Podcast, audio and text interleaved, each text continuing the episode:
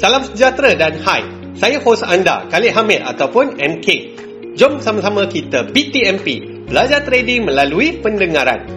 Untuk info lanjut mengenai TFS Price Action Trading dan bagaimana kami boleh membantu anda untuk menjadi trader yang profitable, layari tfspriceaction.com. Bertemu kita sekali lagi dalam episod baharu BTMP. Saya doakan semoga anda berada dalam keadaan yang sihat dan sejahtera ketika anda mendengar episod kali ini. Dalam episod kali ini, saya akan menjawab satu soalan panas iaitu adakah kita perlu membuat analisis fundamental? Sebelum tu, eloklah kalau saya berikan sedikit takrifan mengenai analisis fundamental terlebih dahulu. Analisis fundamental ataupun dikenali juga sebagai FA iaitu fundamental analysis ialah analisis berkaitan dengan kedudukan ekonomi ataupun kewangan sesuatu negara. Kita akan mengkaji data-data ekonomi sesebuah negara supaya kita boleh membuat jangkaan ke manakah mata wang mereka akan pergi. Ini adalah terpakai untuk currency market. Kalau ada banyak berita-berita baik mengenai keadaan ekonomi mereka, kita jangkakan yang mata wang negara tersebut akan menguat. Saya bagi satu contoh, GBP ataupun uh, UK. Kalau ada banyak positif news berkenaan dengan ekonomi UK, maka GBP akan menguat. Begitu juga sebaliknya, kalau ada banyak negatif news berkenaan dengan UK, maka currency GBP akan melemah. Antara data penting kalau kita nak buat analisis fundamental ialah Central Bank Report. Selain daripada itu, of course, kita akan tengok interest rate, unemployment claims, unemployment rate dan sebagainya. Oh ya, data-data seperti GDP iaitu KDNK juga adalah amat kritikal dalam melihat adakah mata wang tersebut boleh menguat ataupun tidak. Senang cerita, analisis fundamental akan melibatkan banyak kajian dan juga pembacaan mengenai polisi central bank sesebuah negara dan juga keadaan ekonomi semasa mereka.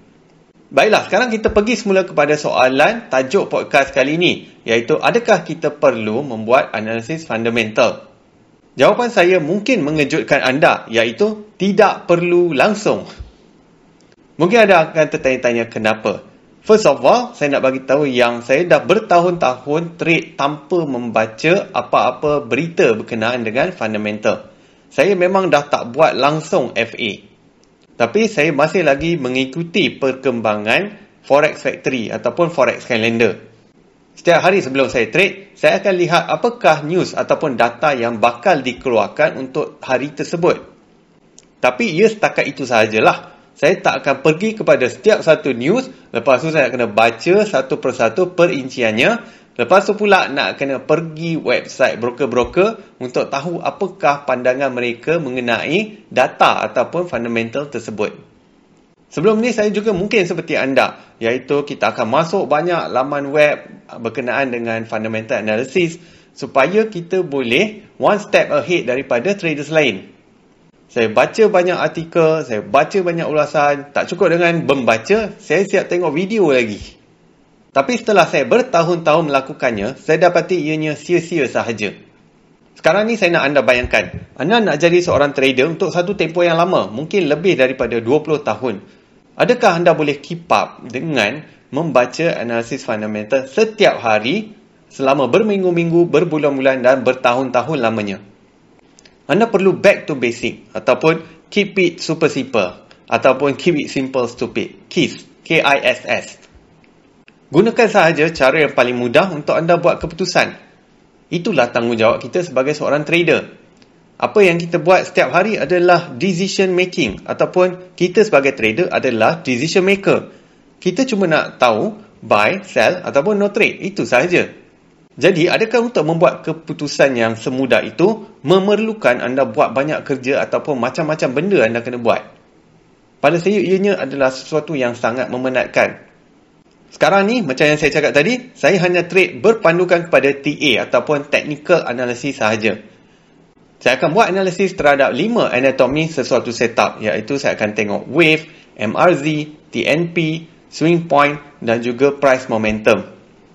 Dengan melihat kepada 5 anatomi setup ini, ia sudah boleh membantu saya untuk membuat keputusan. Saya memang jenis yang tak buat FA langsung. Pada saya, ianya sesuatu yang amat-amat sukar. Tambahan pula kebanyakannya dalam bahasa Inggeris. Dan kalau ada dalam bahasa Malaysia pun, ianya hanyalah translation daripada yang English itu sahaja. Salah satu kelemahan bila anda buat FA ialah ia tidak membantu timing entry anda. Mungkin melalui FA anda boleh jangkakan yang sesuatu mata wang itu akan menguat tetapi, bilakah waktu yang terbaik untuk anda entry? Soalan itu tidak akan dapat dijawab oleh FA. Anda masih lagi perlu menggunakan TA. Sejak saya tidak lagi membuat FA, trading performance saya menjadi bertambah baik. Malah untuk membuat analisis pun, ianya menjadi sangat-sangat cepat. Dalam satu hari, untuk trading sahaja, saya spend dalam 15 ke 30 minit sahaja. Saya dah tak baca apa-apa berita ekonomi, saya dah tak buat FA dan saya hanya depend kepada TA sahaja dan saya akan tengok apakah news yang bakal diumumkan melalui Forex Calendar.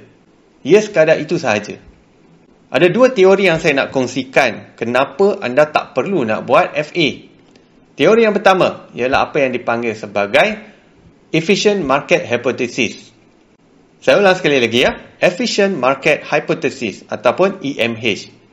Teori ini mengatakan yang tak ada sesiapa pun yang boleh take advantage dengan apa-apa maklumat yang mereka ada. Tak kira lah maklumat tersebut adalah private ataupun public. Private ni maksudnya dia seorang je tahu. Tapi public adalah sesuatu yang memang semua orang boleh tahulah macam contoh daripada berita. Walau apa pun maklumat yang kita ada, tak kira lah kita rasa macam ini macam insider info tak ada orang tahu kita boleh take advantage jawapannya adalah tak boleh kerana apa yang ada dalam market telah pun diambil kira ke semua faktor tersebut. Internet info public info private info semuanya dah reflected pada pergerakan harga semasa. Kalau ikutkan secara logiknya memang betul. Sebab apa? Dalam dunia sekarang ni dah tak ada rahsia. Kalau kita tahu something mungkin kita akan share dalam whatsapp group. Lepas tu daripada WhatsApp group tu semuanya akan terzebah, last-last jadi viral. Bila dah jadi viral, satu Malaya tahu. So anda dah tak ada advantage dekat situ. Itu adalah penerangan mengenai teori yang pertama. Teori yang kedua adalah apa yang dipanggil sebagai Market Discounts Everything ataupun MDE. Ianya berkaitan juga dengan EMH tadi. Saya bagi satu contoh. Katakanlah anda seorang director kepada listed company. Anda baru saja memenangi tender yang bernilai 100 bilion contohnya. Ia adalah satu berita baik. Dan kalau berita ini terlepas ke tangan orang awam, mereka akan beli saham syarikat anda supaya mereka boleh membuat keuntungan yang besar bila berita tersebut diumumkan. Tetapi bila anda menang tender, hanya segelintir kecil saja orang yang tahu mengenai award tersebut. Anda sendiri tak boleh nak beli saham syarikat anda sebab ia dikira sebagai insider trading dan ia adalah menyalahi undang-undang. Jadi apa anda boleh lakukan? Anda boleh sampaikan berita tersebut kepada rakan terdekat anda. Jadi kalau rakan terdekat anda dapat berita tersebut berbanding dengan orang awam, sudah tentulah dia akan membeli saham syarikat anda dengan satu jumlah yang besar. Sebab hampir pasti anda akan buat profit. Takkan anda nak beli sikit-sikit tentulah anda akan beli sebanyak yang mungkin. Melalui transaksi pembelian saham tersebut, anda akan boleh lihat dalam chart yang sedang berlaku bullish momentum ataupun bullish momentum sedang pick up. Sebab apa? Sebab segelintir orang yang dapat info tersebut akan mula membeli saham syarikat anda. Jadi melalui chart anda boleh nampak yang perkara ini sedang berlaku. Katakanlah anda tak dapat info tersebut. Tapi sebagai seorang yang mahir dengan TA, anda boleh nampak yang bullish momentum sedang pick up. Jadi sudah tentulah anda akan membuat keputusan untuk buy. Jadi nampak tak walaupun anda tak dapat info tersebut melalui apa yang berlaku dalam market anda boleh jangka dan anda boleh nampak yang bullish momentum sedang pick up. Something is going on with this particular stock. Anda tak perlu pun jadi insider ataupun dapat maklumat mengenai tender tersebut. Anda buat TA sahaja pun anda dah boleh nampak. Jadi inilah contoh yang saya nak sampaikan mengenai market discounts everything. Semua info yang ada dalam dunia ni telah pun reflected ataupun diambil kira melalui pergerakan market. Walaupun anda tak ada info-info tersebut, tapi anda masih lagi boleh membuat jangkaan market melalui technical analysis. Seperkara lagi mengenai FA ni, ianya sesuai untuk institution sebab mereka trade ataupun invest untuk jangka masa panjang. Untuk retail trader seperti kita, tak perlu pun nak buat FA. Kita sekadar akan trade hari ni dan mungkin selang dua hari kita dah pun close position kita. Kalau saya lagilah teruk, hari ni trade, hari ni juga saya akan close ataupun esoknya. Jadi disebabkan kita punya holding period tu tidaklah begitu lama, kita tak perlukan sesuatu yang complicated untuk membantu kita buat decision. Gunakan sahaja TA, ia sudah memadai. Hari ini trade dan mungkin keesokannya anda dah pun close position. Lepas anda dah exit, esoknya anda akan tetap buat benda yang sama berulang-ulang selama berminggu-minggu, berbulan-bulan dan bertahun-tahun lamanya. Trading ni kita akan penat mental lagi-lagi kalau kita kena buat banyak benda untuk sekadar mencari jawapan buy, sell ataupun no trade. Percayalah cakap saya. Dan saya telah pun melakukannya selama bertahun-tahun. Saya tak buat apa-apa fundamental analysis. Tapi saya masih lagi boleh menjadi seorang trader yang profitable. Dan apa yang paling saya suka ialah saya tidak perlu spend banyak masa depan komputer untuk saya mencari jawapan. Kerana saya hanya buat TA sahaja. Kalau anda nak baca juga FA tu, saya percaya anda mungkin tak faham pun apa yang anda baca. Jadi lebih baik tolak tepi sahaja FA dan fokuskan kepada penguasaan TA. Okey, sekian sahaja untuk episod podcast kali ini. Semoga bermanfaat dan ingat ya, teachers learn the most. Share episod podcast kali ini dengan sekurang-kurangnya tiga orang rakan anda.